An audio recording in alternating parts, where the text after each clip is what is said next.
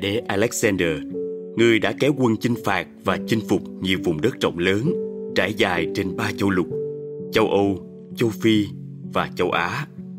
Trong công cuộc xây dựng hòa bình và mở rộng cho Hy Lạp, ông đã càng quét tiêu diệt các nước láng giềng có thể đe dọa đến đất nước ông. Đánh hết trận này rồi lại sang trận khác, và cuộc chiến mang danh nghĩa vì hòa bình ấy cứ kéo dài triền miên không ngơi nghỉ. Khi lên ngôi hoàng đế, Alexander tâm sự với vị thầy tinh thần của mình là nhà hiền triết Aristotle. Con đã chinh phục Ai Cập và Thổ Nhĩ Kỳ. Aristotle hỏi, rồi sao nữa? Rồi con sẽ đem quân đi đánh Ba Tư và các nước Trung Đông. Rồi sao nữa? Rồi con sẽ đánh chiếm luôn Afghanistan và Ấn Độ. Rồi sao nữa? Alexander suy nghĩ một hồi. Sau đó chắc là con sẽ làm một điều đáng mong đợi nhất. Đó là ngủ một giấc thật bình an. Aristotle mỉm cười nói, Tại sao con không làm điều ấy ngay bây giờ có hơn không? Khi ta dừng lại, không tiếp tục chạy theo những tham vọng muốn đạt được hết cái này đến cái khác, không tiếp tục chịu sự chi phối bởi bao thứ tiêu chuẩn của xã hội, của những người xung quanh và của chính mình ta thở phào nhẹ nhõm như trút xuống gánh nặng ngàn cân và lần đầu tiên trong đời chạm vào cảnh giới của sự tự do đích thực.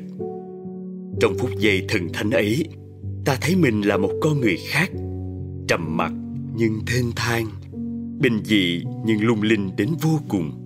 Ta như vừa nhặt lại được linh hồn mình để trả về cho vào thân hình bé nhỏ, xác xơ, vốn đã bao lần trồi lên hợp xuống sau những đợt thăng trầm biến động của dòng đời. Khi ta dừng lại không tiếp tục thâu tóm những quyền lợi bậc nhất trên thế gian để cung phụng cho cái hình hài bé nhỏ mà ham muốn thì vô tận này. Không tiếp tục vì sự hăng hái điên cuồng của bản ngã mà một cách vô tình hay cố ý, ta đã vung vãi vào hành tinh thân yêu này biết bao nhiêu là chất độc của sự hủy diệt. Ta thấy mình như được tái sinh một lần nữa trong đời, được cắm rễ thật sâu vào lòng đời sống, được trời đất dang rộng cánh tay chào đón và chở che trong phút giây được trở về ấy. Ta chợt nhận ra rằng, đời sống của bất cứ cá thể nào trong trời đất này cũng phải đều liên lập, chứ không thể nào độc lập. Tất cả đều phải nương vào nhau để tồn tại. Từ đó, ta lại thấy dòng sinh mệnh của mình thật bao la, rộng lớn. Khi ta dừng lại, không còn tiếp tục đồng nhất mình với những quan điểm cũ rích của xã hội, rằng phải thành đạt hay nổi tiếng thì mới có giá trị hay đẳng cấp không còn tiếp tục đem tuổi thanh xuân của mình ra để đổi lấy những thứ chỉ mang lại cảm xúc hấp dẫn trong nhất thời. Ta như cởi bỏ xuống một cái vai tầm thường, nhạt nhẽo, để đón nhận lại tư chất lớn lao diệu kỳ mà đất trời đã ban tặng. Trong phút giây được sống với giá trị thật lành đẹp, ngay trong thực tại, ta không còn nhìn thấy con người hung hăng, độc đoán, ích kỷ hay đầy căng thẳng mệt mỏi, lai vãng trong khu vườn yên tĩnh của tâm hồn nữa ta thầm cảm ơn trời đất đã giáng xuống một đòn chí tử, đủ để khiến ta bừng tỉnh cơn mê, chịu bước qua khỏi những thói quen tầm thường mà chấp nhận từng bước xây dựng lại những giá trị phi thường. Khi ta dừng lại, không còn lao như điên theo những mục tiêu hấp dẫn ở phía trước, không còn chạy ngược chạy xuôi tất tả vì những thứ mà ta nghĩ nó sẽ mang lại hạnh phúc dù chỉ trong nhất thời. Ta chợt nhận ra rằng hạnh phúc luôn có sẵn quanh đây, luôn nằm ngay dưới chân mình. Và cứ thế mỗi ngày ta đã tàn nhẫn, dẫm đạp lên nó mà đi. Trong phút giây được đón nhận hạnh phúc từ những điều rất đơn sơ trong hiện tại, ta rúng động vì thấy mình thật giàu có.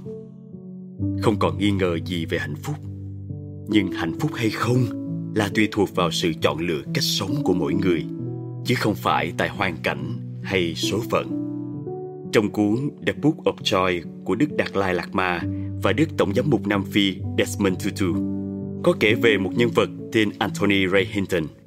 Anthony Ray Hinton đã bị bắt giam ở Alabama, Hoa Kỳ. Ông bị buộc tội và bị tuyên án tử hình vì một tội ác mà ông không hề có liên quan.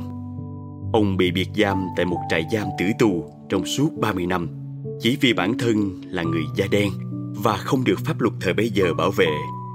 Sau 30 năm, tất cả các bạn tù từng được ông giúp đỡ đã kiến nghị với quản giáo trại giam và yêu cầu trả tự do cho người đàn ông tử tế và lương thiện này. Một ngày nọ, Hinton đã tâm sự với người bạn của mình rằng Thế giới không mang đến cho bạn niềm vui, cho nên thế giới không thể mang nó đi được. Bạn có thể để mọi người bước vào cuộc sống của mình và thậm chí phá hủy nó. Nhưng tôi thì từ chối để cho bất cứ ai lấy đi niềm an vui của tôi. Tôi thức dậy vào buổi sáng và tôi không cần ai khác phải làm cho tôi cười. Tôi sẽ tự cười với chính mình bởi vì tôi đã được ban phước để được nhìn thấy một ngày mới. Và khi bạn thấy mình được may mắn để có thêm một ngày mới, điều này sẽ tự động mang đến cho bạn niềm vui. Tôi không sợ hãi chạy quanh và nói Trời ơi, tôi không có đến một đồng đô la trong túi.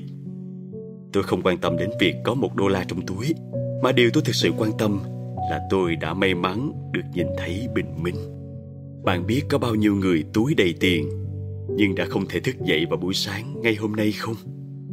Vì vậy, cái nào tốt hơn, có một tỷ đô la và không thức dậy nữa, hay là cháy túi mà vẫn thức dậy được? Tôi sẽ chọn cháy túi để được thức dậy vào bất cứ ngày nào trong tuần. Tôi vẫn nhìn thấy em giữa đám đông xa lạ, vì em mang trong mắt nỗi yêu đời thiết tha. Tôi vẫn nhìn thấy em giữa đám đông xa lạ, vì trong đôi mắt đó có quê hương bạn bè. Em đến từ nghìn xưa trình công sơn. Chắc là các bậc cha ông đã nhìn thấy ta mà thương, các bậc thánh nhân đã nhìn thấy ta mà tiếc. Những người bạn hiền trí nhìn thấy ta mà xót vì ta đã không nhìn thấy giá trị cao tột nhất mà đất trời đã ban tặng cho mình. Đã không nhìn ra cái đặc thù không lẫn vào ai của mình. Đã không tin vào sự bứt phá của chính mình. Cũng may, nhờ có biến động xảy ra mà ta đã kịp dừng lại. Đúng hơn là ta buộc phải dừng lại và ta may mắn đã biến nghịch cảnh ấy thành cơ hội lớn để chuyển mình, tìm ra một lối đi. Đúng, cũng như anthony ray hinton ta không muốn trở thành kẻ giàu có hay quyền lực, mà không thể thức dậy mỗi sớm để ngắm bình minh. Ta không muốn tiêu phí thêm bất cứ thời gian hay năng lượng nào để thỏa mãn khát vọng một thời, và rồi cuối cùng chỉ mong muốn một giấc ngủ bình an. Ta không muốn hạnh phúc chỉ là sự hẹn hò chờ đợi. Ta thà đi ngược lại dòng người ngoài kia, biết là sẽ gian truân trắc trở, nhưng ta có thể chạm vào hạnh phúc bất cứ lúc nào từ đời sống tối giản, quý hồ tinh bất quý hồ đa. Chỉ chú trọng chất lượng chứ không chú trọng số lượng. Ta sẽ có thật nhiều cơ hội để ý thức và trân quý những gì mình đang có. Chất gần. Cũng có nghĩa là ta sẽ giảm đi cơ hội tìm kiếm hạnh phúc ở mãi tận xa xăm. Tôi vẫn nhìn thấy em giữa đám đông xa lạ vì em mang trong mắt nỗi yêu đời thiết tha. Tôi vẫn nhìn thấy em giữa đám đông xa lạ, vì trong đôi mắt đó có quê hương bạn bè. Em đã đến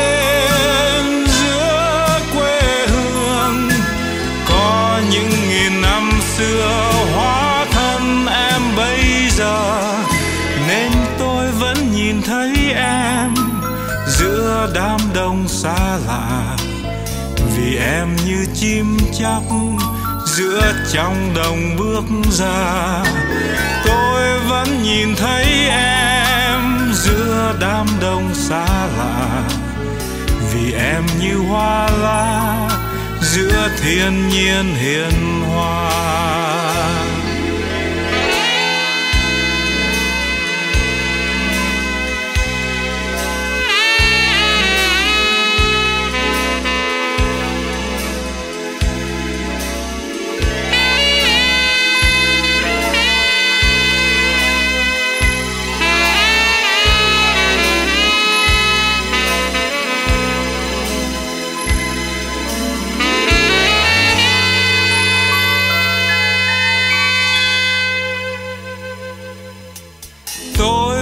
Nhìn thấy em giữa đám đông xa lạ. Vì khi em đi đứng dáng quê nhà thoáng qua, tôi vẫn nhìn thấy em giữa đám đông xa lạ.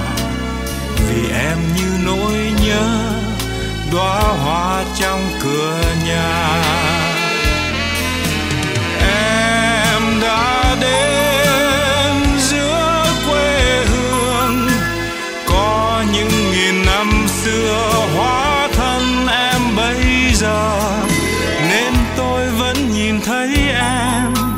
Giữa đám đông xa lạ, vì em mang trong mắt nỗi yêu đời thiết tha. Tôi vẫn nhìn thấy em giữa đám đông xa lạ, vì trong đôi mắt đó có quê hương bạn bè. Vì trong đôi mắt đó có quê hương bạn bè.